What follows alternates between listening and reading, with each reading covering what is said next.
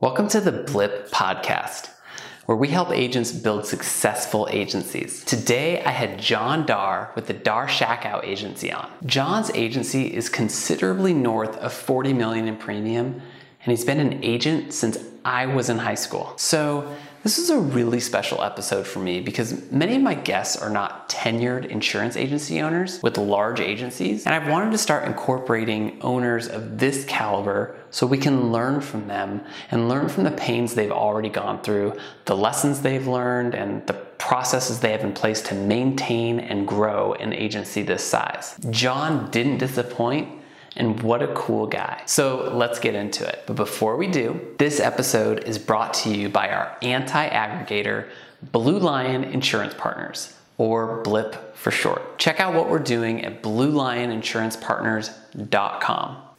Now, let's get into it. So, without further delay, here's my conversation with John Dar. All right. I think that's it. We're live. So, yeah. Um, hey, everyone who watches this now or in the future or listens on the podcast, thank you for joining us. Welcome to the Blip podcast. And uh, this is where we help agents build successful agencies. My name is Josh Berg. And if you're interested in what we're doing, check us out at bluelioninsurancepartners.com. And if you have not subscribed to the podcast or the YouTube channel or wherever you're listening and you've received any value from it, I would love it if you would. So if you can subscribe, like, comment, it really helps us reach more people. Um, so anyway, today I have John Dar with Dar Shackow Insurance in Florida with us. So John, welcome to the show. Thanks so much for having me. Yeah, man. Um, so John and I met a little bit ago virtually, and um, we were just talking. And I thought he would be somebody who would be great to get on here. He's got um, a good amount of history, runs a fairly large operation, fairly large insurance agency.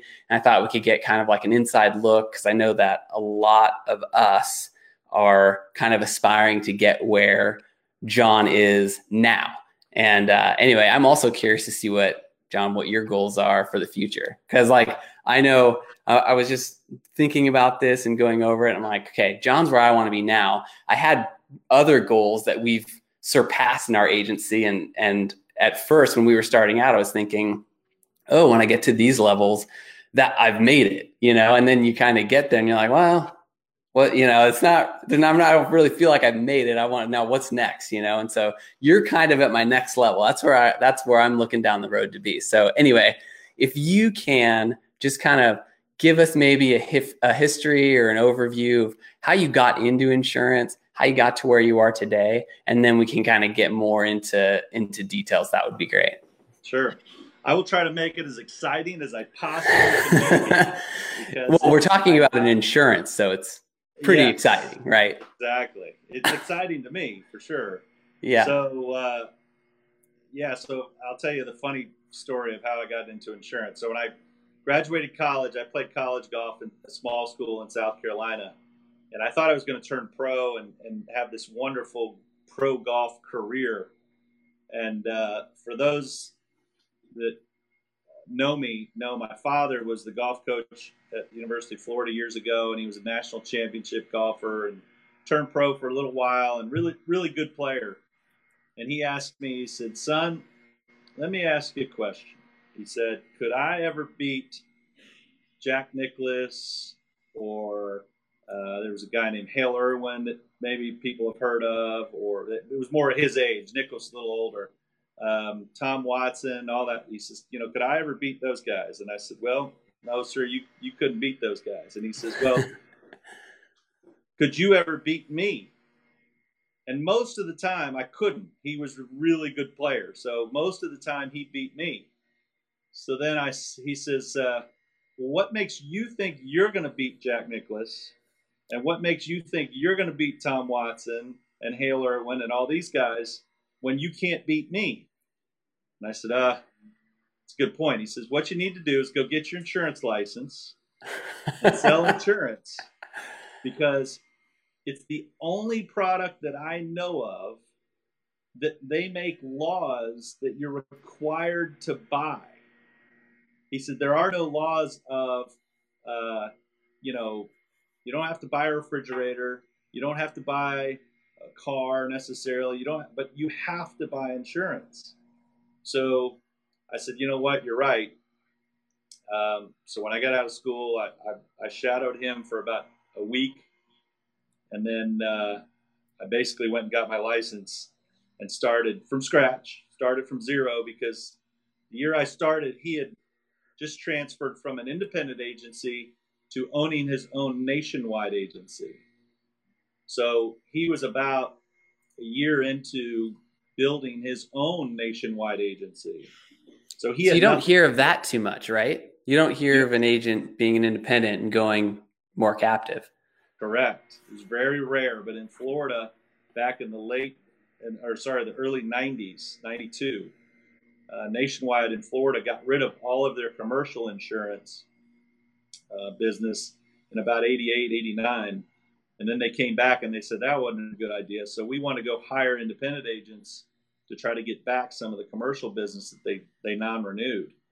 So they did, and he was one of the agents that they uh, hired to do that. So in 92, he started his own agency, and I started as an associate agent in his office in 93. So he literally didn't have anything to give me. He didn't have any of his own. So it was, uh, I started from scratch. I worked 15 years as an associate agent in his office. In 2008, January of 2008, he decided to retire. So a lot of what I learned was from him. He was the he was the greatest insurance salesperson that I've ever met. Uh, he went from starting his own agency in 92 to retiring in 08. So literally in 16 years, he sold so much insurance that he's like, hey, I want you to take this over. I want you to run with it. Um, we when he retired, we were probably about 12 people, something like that. Um, okay. So in 2008, I, I took over still as a nationwide, um, and I went, started into this program they had with Nationwide in 2008. And then in about September of 2008, Nationwide came to us and said, Hey, we're making all you guys independent agents in the state of Florida. There's going to be no more captive nationwide agents in the state of Florida. So that was like, okay. uh, we acted, we mostly acted as an independent agent. Um, nationwide, the contract with Nationwide is such that if, because of the, uh, they were limited on property down here, we we could broker a lot of stuff. So we we we acted sort of as an, an independent, even though we were technically nationwide captives. Um, so we had a I had a leg up going into that. So I, I kind of yeah. kind of knew what to do a little. So I was going to ask you when they made that transition, did that negatively affect you, or did it just open more doors for you guys? Absolutely, open more doors. There was a lot of guys that old nationwide guys that fought it, and they fought it really tooth and nail. And they did not like it. They didn't like the the whole thing. Um, what was their What was their reasoning for that? I think a lot of it goes back to, you know, they had worked for Nationwide for 20, 30 years and they, they, they sort of felt like Nationwide promised them something that didn't come to fruition in the end. Mm. So, you know, I, I looked at it as, you know, I'm starting over, not starting over, but I was starting new anyway, buying my father's book of business and going through the transition from Nationwide. So for me, it was, it was like, look, you know, I think it's a great opportunity. I knew I knew some independent agents, and I knew the opportunity, um, so I was excited. I mean, I, I, I, took I didn't slow down at all. Um, as a matter of fact, I bought an agency at the time that was retire. Guy was retiring down in Leesburg, and uh, he didn't want any part of the independent world. He he was he definitely wasn't for him. So I bought an agency at the same time Wow. Uh, so transition. And at the same time, Ray Shackow, and this is kind of unique too. Ray Shackow had his own nationwide agency that we shared office space for 15 years. So literally, we had two competing nationwide agents in the same office competing for 15 years. So when we went independent, we also decided to merge. We said, look, in the independent world, bigger is better. You have more advantages by being bigger. So we said, why don't we just merge the two and get some economies of scale? So we did. So that's when it became Dar Shackow Insurance. And the funny thing is, the only reason my, why my name was first was D came before S in the phone book. Yeah. Which, yeah. you know, doesn't matter anymore. But anyway, um, so we merged at the same time. So I, I transitioned from nationwide to independent. Nine months later, went independent, and then two months or three months after that, we merged and put everything together. Um, and you know now we're 53 call 53 people. Wow. Uh, seven offices um, you know way north of 40 million i guess is is if you want to look at a size as far as that goes. Yeah. And uh, it's been great. I i enjoy every day. I truly after 25 years, I I can tell you that every day I get up and I can't wait to work. I mean, I, I don't I don't like doing yard work. I do like playing golf and I like fishing, but I if I'm not doing that, I I truly enjoy working and I enjoy the chase every single day. So, what's your role now? What's your role in the agency? That's a good question, Josh. That is a good question. Because, and the reason why I say that is I truly love to sell. I, I love, it's all I can do to not take on a new client because it's what I enjoy doing. I'm good at it. I, I, I but the problem becomes when you get to a certain point and, and it took me a while to understand this is I can be the greatest salesperson on the planet, but I can't outsell 52 other people. Right. So, you know, I had to transition from focusing on individual clients, and I still have individual clients. I still do have some clients, but that's not really the future. The future is going to be the people within our team and within the agency taking us as a team to the next level. And it really changes because, you know, I used to focus on my clients. Now I really try to focus on my employees and my team. They're the ones that need my focus and my attention and my support and my, you know, expertise, so to speak. Yeah. So that's one of the things that has changed over the years is, you know, instead of having clients that I focus on, I really try to focus on my people. So do um so your role now is it I mean, it sounds like for sure it's more managerial and like bigger picture. Yes, but my partner uh, Ray yeah. is much better at the operational side of the business. He went to Wake Forest. He's a really smart guy. And we said early on when we merged, I said, look, I'm not good at the operational side. I'm a sales guy. I will always be a sales guy. That's what I like to do. You handle the operational piece of this. And he's a good sales guy too. That's not it's not to say that he's not a good sales guy. He is a good sales guy. sure. guy. He's just better at the operational piece of it. He's much better at analyzing and going, okay, how is this going to affect this group and that, you know, what does this mean and, and that sort of thing. So when we merged, we basically said, look, I want my role, the role that I want to play is I want to be the face of the agency. I want to go out and network and meet people and be involved in the community and be that guy, the sales guy, focused on all of those things, and you be the inside guy, the, the operational guy, the um, you know admin, and then my brother-in-law is the CFO. He's the money guy, so he is. It's a three-headed monster right now, really. Yeah.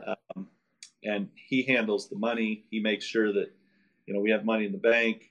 Obviously, I can trust him, so he fills that role. For those of you agents out there, you know you, you're running a lot of money through your agencies, and you've got to have somebody. If you're not doing it yourself, got to have somebody you can trust.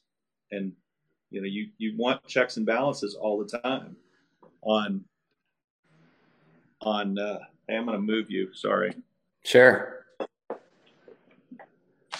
you want to have checks and balances on everybody involved, especially on the money side of things. Um,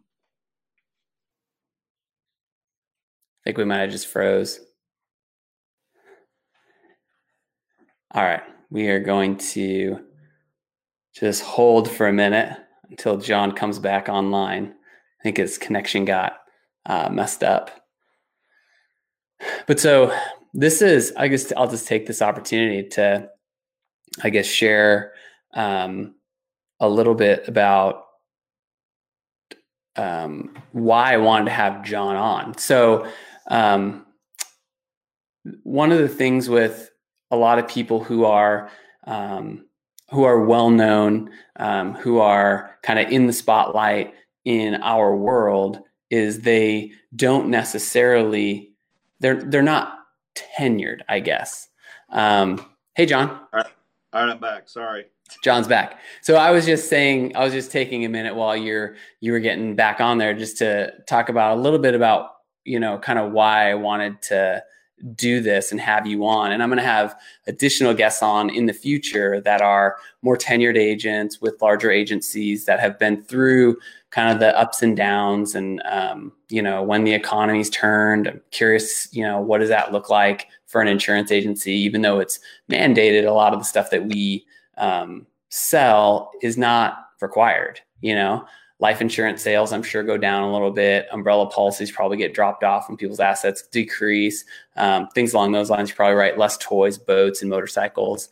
Um, so anyway um, I'm going to have a few more guests on down the road that are, um, on, you know, not in the same boat as you, but are, um, you know, more tenured, larger agents that um, people like myself who are aspiring to get to that point. It's, you know, have something to look forward to, lessons learned, what are best practices, things like that. So, um, anyway, now that you're back, I was asking when your computer froze. So, um, you have eight locations right now. Is that correct? Eight locations, yes. And how are those set up? Like, I guess first, how did you get to eight locations? And then how are those set up right now? All those locations were were locations that we purchased agencies. Okay. So most of the agencies that we've purchased were situations where either the agent was looking to retire um, or the agent was looking to try to partner with someone that's going to help them get to the next level. Oh, so okay. In Florida, it's it can be very difficult to write property coverage. Right. Um, so there's a lot of carriers. There's a lot of these Florida, what we call them pup carriers, that um, some of the smaller agents um, have to fill the bucket. And if they can't fill the bucket because the underwriting changes or you know it becomes harder and harder, then they either look to go to an aggregator or look to merge with somebody that can help protect them from losing the appointment, so to speak. Um, so that's a couple of the agencies that we've purchased were that situation, and they've come in frankly, and they've come in and done a great job trying to take that agency that they have to the next level. Um, so it's it's been it's been real. That's really the the location uh, piece of the puzzle is is agencies that we've purchased. Okay. And so then now that you have eight locations, is each location run the same? Is it a very organized structure? We'd like to think it is. Yeah. Yeah. We'd like to think it's an organized um, from the standpoint of uh, you know we use we use the same agency management system we use the same phone system we use the same uh, information like when we take intake information the same forms uh, we have a trainer we have a full-time trainer person that uh, goes around to all of those locations and trains everybody to make sure they understand how to use tam online make sure they understand how to use applied rater make sure they understand how to use um, document and that sort of thing. And then we also have an, a full time HR guy that is handling the human resources piece. And he really works hard on culture and, and doing those sort of things. So, you know, culture is vitally important to us. We really work hard as I as I've learned over the years of being in the business, you know, before it was we were such a small agency, it was me. So I didn't I didn't right. worry about culture.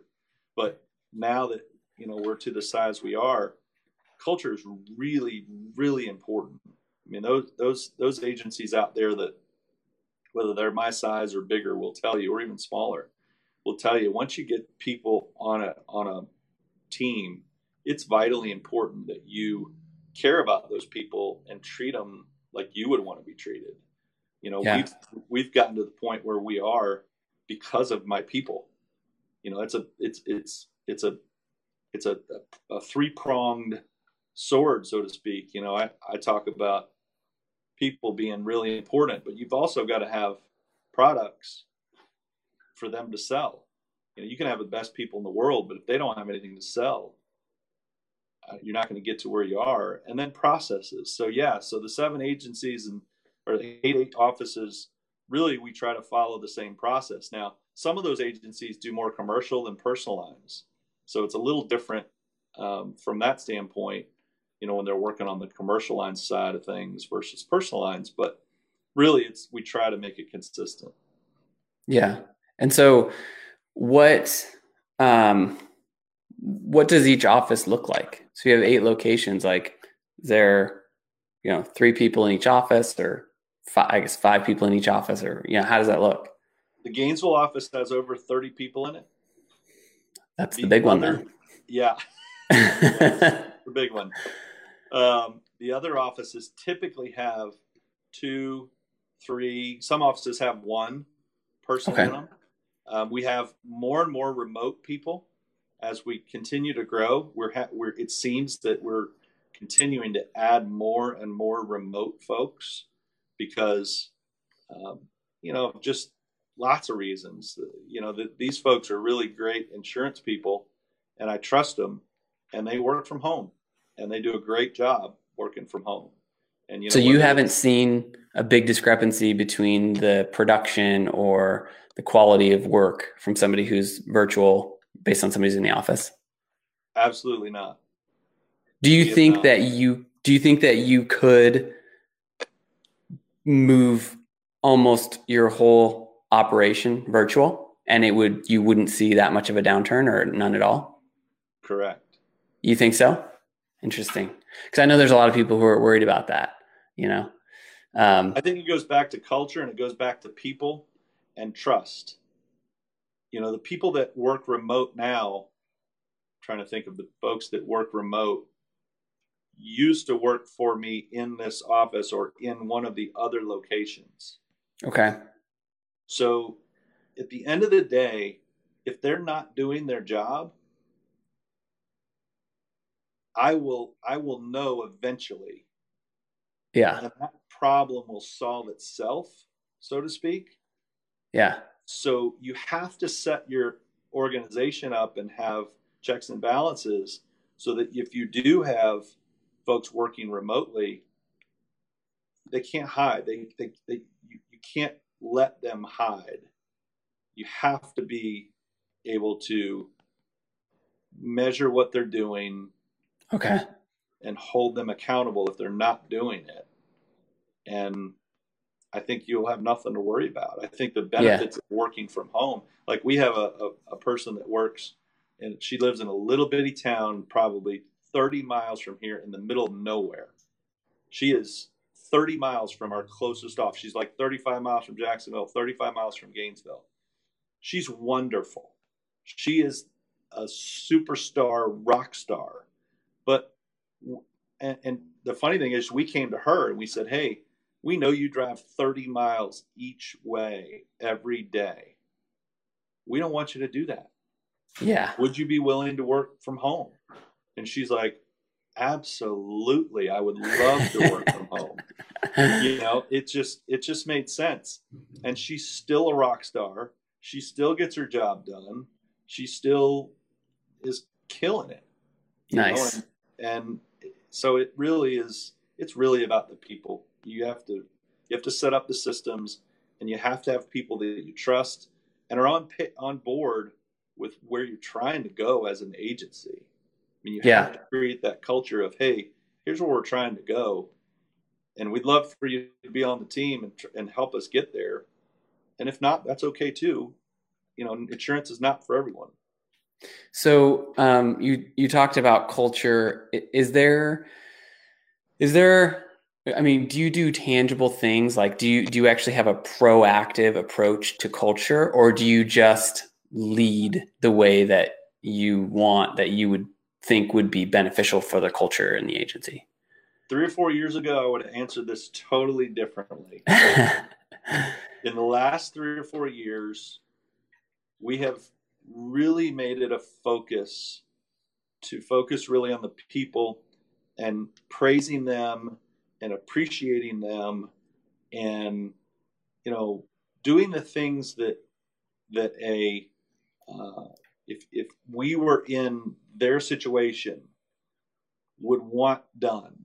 And we've really tried hard to do that and it's made a difference. We we um, we won some best places to work awards last year. Um, we do things like we have a thank you note board and we do a drawing every month and we you know if you write thank you notes up on the board we draw somebody and they win a gift card.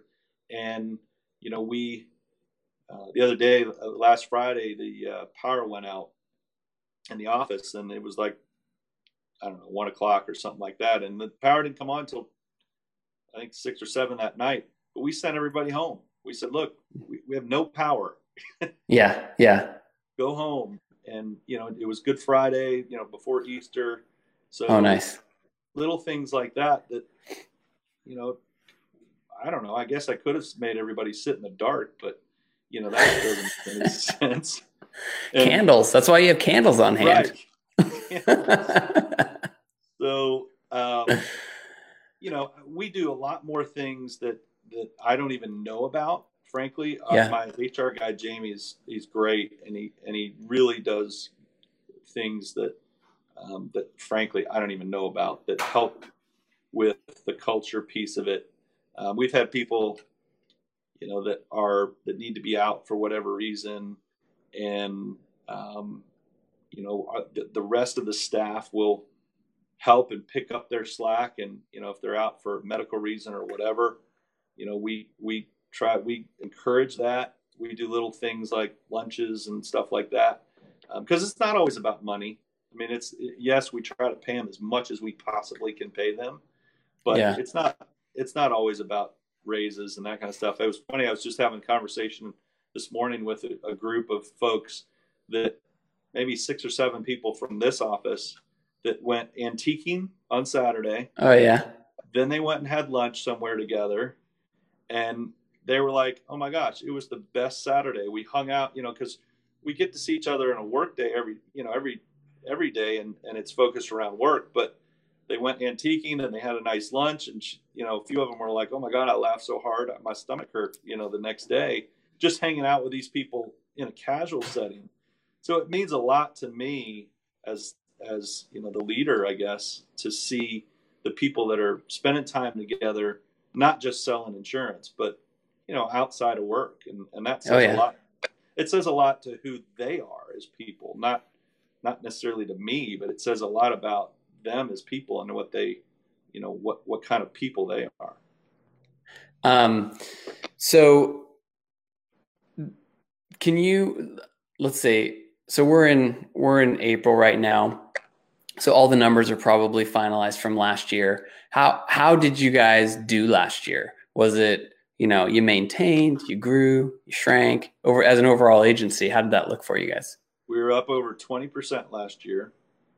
Um, ten of it was organic growth. Okay. Ten of it was uh, M and A. Okay. So, um, last year was a great year. Yeah. We, uh, you know, we really knocked it out of the park, and and frankly, it was just the momentum that we created. I think that had a lot to do with the culture. Remember, three or four years ago, I said, you know, our culture changed. Our culture got much better than it was, and I think it took a couple of years to show up in the bottom line. Um, is really why I think we grew. Um, yeah. Florida's competitive. Florida's a competitive state. I mean, there's a lot of insurance agents here in Florida, and it's a competitive situation. But I think the combination of people working together, helping each other, a lot of the people now have, have been here a few years. They understand the processes. Uh, they understand the products, um, and we're we're not hitting on all cylinders, Josh. Frankly, I mean, I, we're we're we still need to be better at sales, better at marketing. You know, I I look at what you guys do, like you and Nicholas Ayers and you know Chris Green and and Preston Schmidley and a bunch of these guys, and you guys are superstar marketers and and superstar at technology. And I, have obviously you can see I'm not real great at technology, so you know, I think I think that you know the the younger uh, agents are really good at a lot of things that we're not good at. Mm-hmm. Um, and if we can figure that piece of the puzzle out, if we can get better at marketing, better at sales, you know, I'm holding a, a I'm holding a sales school internally. We're I'm going to do one hour a week for eight weeks, and we're just going to talk about sales. And I'm going to train them how to become better salespeople. That's awesome. And you know, things like that will help us get better. And you know, so we're not perfect, but we but that's what we're trying to understand and trying to get better at every day is is just you know the little things the blocking and tackling so to speak yeah.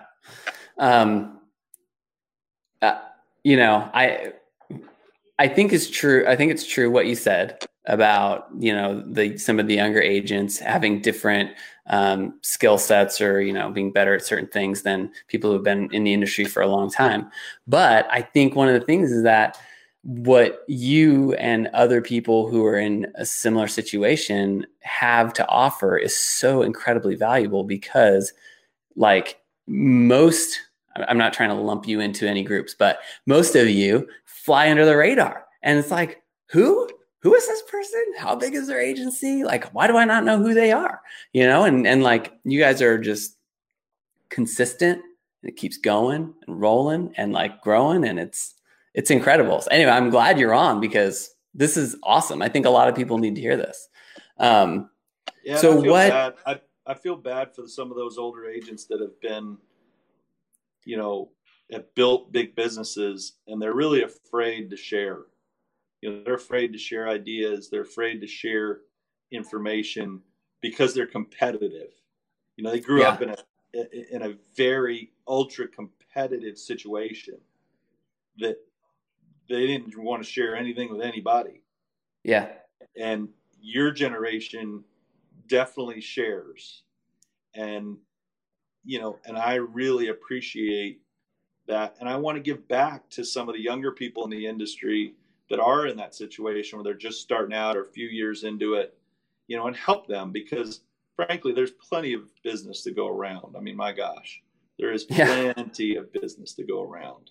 So, you know, if I can if I can share an idea with somebody that helps them, and also learn an idea from some of the, you guys out there that will help me, man, I'm, I'm, I'm, it's a win-win. I think. Yeah. I mean, I think I have a responsibility. So I appreciate what you do with this podcast and that kind of stuff. I, I really enjoy watching these because I, I do learn sometimes more than I, than I, than I uh, realize. So I appreciate well, good. Yeah. Heck yeah. Um, well, so, okay. So back to your agency and some of the details on that. So, um, is, do you guys have a, um, like a, I mean, we talked about culture. I know there's some things like, you know, mission, agency mission and values and things like that. How important are are those kind of bigger corporate type things for you guys? They're very important, but what's more important is you have to walk the walk. Like they're not just words. Yeah. You know, for those for those people out there that are uh you know that are trying to build something and trying to you know maybe maybe are smaller than us it, it's yes it's important to have you know the vision the the, the uh, mission statements and all of that written down we have all of that but frankly it's more important to act like that than it is to know what it is so to speak yeah gotcha so you know we try to preach as much as we can treat people the way you'd want to be treated, whether whether it's a coworker or a customer or a prospect or just some other insurance agent. Mm-hmm. Um, you know, I had I, I, we I interviewed somebody who was interested in joining us, who's another insurance agent in town. And okay. She, and she came in and and chatted and whatever, and I said, you know, if you ever need help, feel free to call me. And she, she looked at me like I had three heads. She's like, Are you serious? You'd be willing to help me? And I said, Sure. I said, You know, there's, there's thankfully insurance. This job is the, is the best job and the best career that I know of. Yeah. It, you know, my dad taught me years ago. He said, Son, like I said, you're selling something that by law people have to buy what other what other industry gives you that? Now they don't have right. to buy it from you. So, you know, what other industry gives you, you know, the ability to not discount a, price? If, if you go get a price from an agency down the street and you get a price from us, it's the same price. Yeah, hopefully. You, you, well, hopefully. you can't it shouldn't be any different you know there aren't any industries that i know of like that yeah some guy discounts the the washer and dryer set down the street you're you're you're in a tough situation the insurance industry yeah. doesn't you know we don't work nights we don't work weekends if you don't want to we don't but most yeah, of the yeah. time we don't you know gosh I, I don't know why more people don't do it. Frankly, it's crazy. I hear you. I love it too. It's great. Uh, it's not a get rich. It's not a get rich quick. It's not.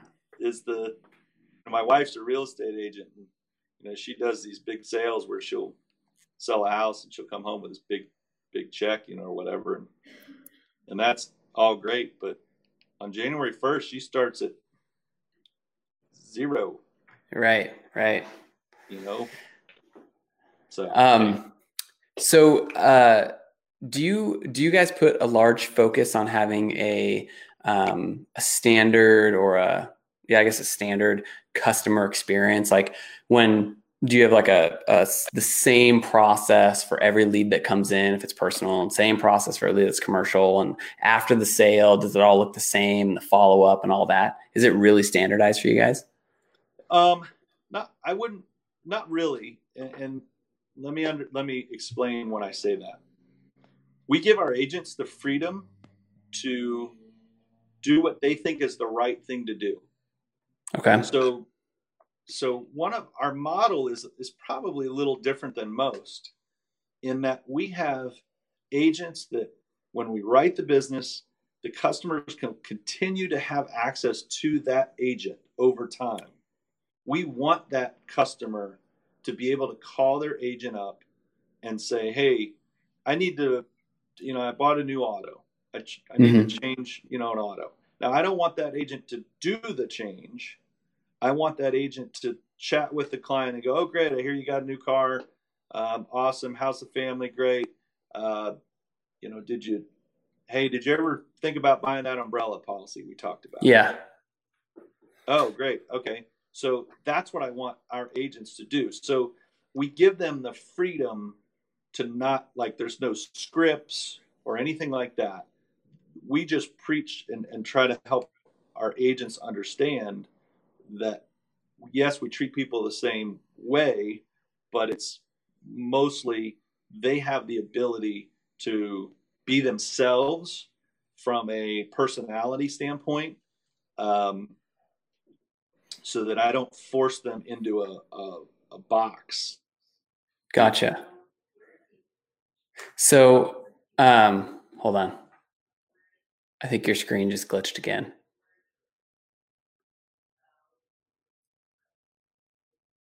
You there, John? No? All right. I'm going to wait for John to come back. I'm going to move this back over to me.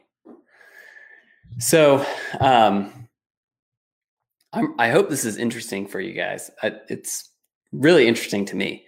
Um, you know, John and uh, John's been an agent for, gosh, longer than I've been out of high school which is a long time. Um, and so it's it's really really interesting and eye opening to get a behind the scenes uh, look and it's kind of it's unique for me because um, like i you know i have this i guess idea of what a large agency looks like what it runs like what the process looks like, how how it's split and divided, and who does what tasks and all that kind of stuff. Um, hey, John, welcome back. No, you're good, man. I, was just I, I wasn't even touching anything. I just shut off.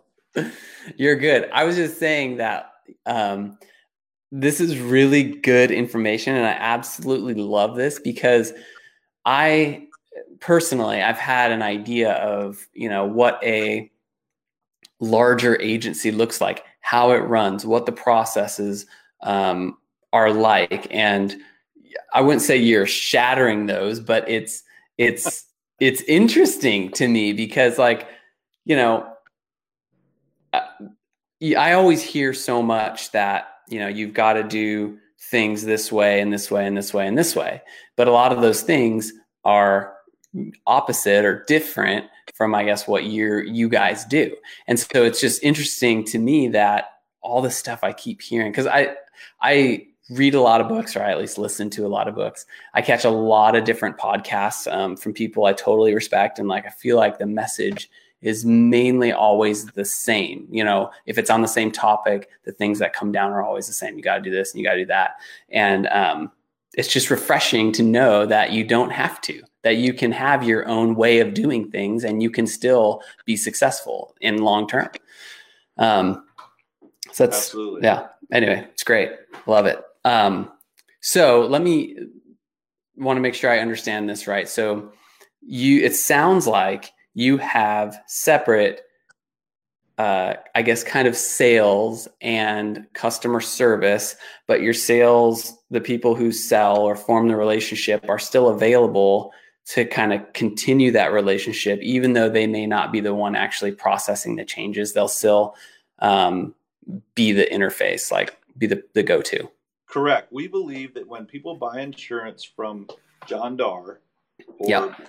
Paul or Heather or whoever, they want to continue to deal with me. They view me as their insurance agent. If you yeah. ask them in the store, who's your insurance with, they're going to say John Dar. Yeah. They're not going to say progressive. They're probably, probably, they're probably not going to say nationwide. They're probably not going to say a carrier. They're going to say me, especially if I'm the one that sold it to them. One of the things that you have to realize as you get older and more experienced in this business, the only thing that you that that insurtech can't duplicate is me. Yeah, right. You can't duplicate that relationship or that with their agent.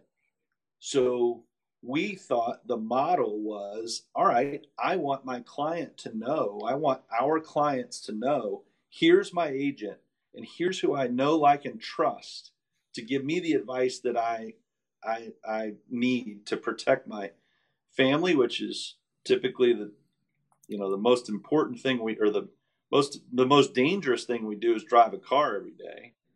Yeah. We our biggest asset is typically our house or our business. Those those are the things that that I want a real person to help me with. Um, so that's the advantage that most agents don't realize that they have is nobody can replicate Josh Berg. There is no, there's only one. And and that's that, that that's the beauty of that's the beauty of the whole thing is that yeah. you have the ability to create whatever that is. And I'm sure there's some people out there that would want to do business with you and you know, not everybody wants to do business with us for sure. We get it, and we make mistakes yeah. and all that kind of stuff.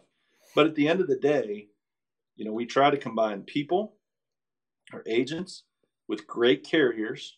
In other words, we're very blessed that we have we represent awesome carriers, and and it makes it easy to sell because they're just we're just competitive most of the time. Yeah, yeah. And then the process of whatever it is, the processes, people, processes, and products, really, you know, that's the magic bullet. If there is one, that if you can, if you can combine those three, I, I, you know, you really can't help but be successful. Yeah. Um, have you, have you, well, you have, you've been through um, downswings in our industry and in the overall economy and whatnot. What kind of effect does that have on on an agency? Well, luckily back in 2008, and I, would love to tell you how smart I was, but this is not that's not the case. um, 2008, our agency was not necessarily heavy in construction. Um, a lot of guys had a lot of contractors, a lot of you know general contractors and construction, that kind of thing. And in 2008, it, it died. You know, I'd love to tell you that I was smart enough to figure out that what was coming and not get heavy into commercial or construction and you know but that wasn't the case we just we had some but not nearly as much as some of the other agencies yeah we're we're a blend right now of commercial and, and personal lines. We do we do about sixty percent personal lines and forty percent commercial lines. So I think it insulates us in some ways to from from a downturn. Yeah. Um, with that being said, I think the future of commercial is more into the niche side of things than it is the mm-hmm. generalist. It's going to be hard to be a generalist going forward. I think you yeah. got to really focus on becoming uh, more of a niche player, um, and you'll be more successful. Personal lines, personal lines is is a situation where I, I truly believe our people, our agents, will carry us through as long as we leverage the technology that's being created. You know, if you combine a, a, an agent that cares about their folks and gives great advice and helps their clients. With the technology that is out there you know the ability to communicate in different channels facebook you know uh, instagram texting whatever um, if you combine those two how awesome is that going to be? You're going to be able to have a real person that you deal with every single time, and they're going to be be able. You know, you can instant message them and say, "Hey, I'm thinking about buying a new car. How what are the rates on a Corvette?" You know, yeah. So, I think I think that is um, I think that'll play into your advantage if an agency or an insurance agency understands that and does the things that you need to do to to take advantage of that. And we haven't done everything we need to do. So I don't want anybody to think, "Oh, geez, he's got all the answers." I, I don't. I, I, we're behind. Yes, I you do. I would say I would say we're behind on some of that, but we continually try to get better and learn from folks that do understand, you know, texting and and and Facebook Messenger and all that. Sure. Kind of, you know stuff. Yeah. All right. Um, do you have? Uh, I guess. Do you have a book recommendation? What what book would what one book would you recommend to anybody listening to this? So there's a book out there called Awesomely Simple by a guy named John Spence. Um, John Spence just happens to live in Gainesville, and he's a and he's a buddy of mine. Okay. Um, so I, I know him very well, but I think he really wrote a great book. Um, that's an easy read, and it and it does a good job. It doesn't. It's not insurance focused, but it does a good job of um, making things simple and awesomely simple. And I and I really sometimes need that because I get crazy, wild ideas on how I'm gonna, you know, sell insurance and wherever. And and you know, I, I'm I'm the sales guy that has the ideas that I want to take my magic wand and go, okay, make it happen. You know. yeah. So I, I sometimes get ahead of myself on that side of things, but um, I, I think Awesomely Simple is a good book for most folks to read. It's an easy read, and it will give you a lot of insight into how to run a business. Cool. Um, last last question I have for you is where are you guys headed? Where do you want to be in five years? I want to be twice as good as we are now. All right. Is that quantifiable?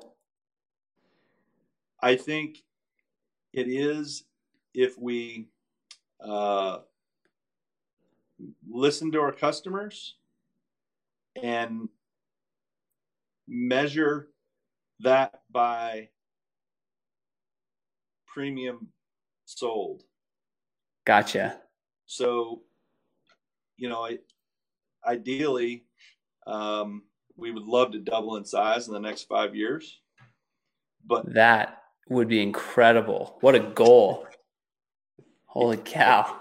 Yeah, that's yeah, it's it's uh, wow. We'll see, but I think it only it only happens if we continue to try to get better every day at every little thing we do, and strive for that perfection that we'll probably never attain, but the chase is is the fun part to me. It's just yeah. you know trying to get better at everything we do every day, how we answer the phone, how we take a message, how we make a change, we do things like, you know, we still laminate insurance ID cards and mail them out to people. You know, really? Wow. You know, laminated ID cards. We have a laminator do you do that, that we we burn at each renewal. You uh, do you do that everyone's renewal too? We try to. Wow, that is impressive. it's wow. not. It doesn't happen every time, but it but it definitely, you know, th- little things like that that, um, you know, you can get a laminator at an office supply store, and even if you don't do it for every single renewal every single time, yeah, I think if you do it every couple of years, because let's face it, most people have two-year-old insurance cards in their glove box anyway. Yeah. Um, I think it, you know little things like that make a difference. But don't tell That's anybody fun. my secrets. don't worry. You know, I, that's funny. I bet you. I bet you, if anyone ever leaves you guys and they go to another agent, they'll be like, "Where's my laminated cards?" yeah. You're like, probably, wait, oh, they're special. Don't even know what that is. Oh, my wife is a teacher. I know what a laminator is. yeah, that's right. Maybe we can. Maybe we can do that. Maybe we could get some third or fourth graders, you know, and, and have a have it be like a project where we. Just, there you go. Send them some Man. cards. And land, those kids would love that. I like it. Awesome, dude. Well, John, thank you so much. Um, I really, really appreciate your time. We need more people like you talking about what they're doing. So super, super appreciated. Thank you so much. Thank you. My pleasure. And, and thanks for having me on the show. And thanks for all you do. Heck yeah, man. And by the way, I'm going to send you a calendar invite for five years out, and we're going to check in whether you hit that goal or not. Deal. I like it. Absolutely. Awesome. Thanks, John.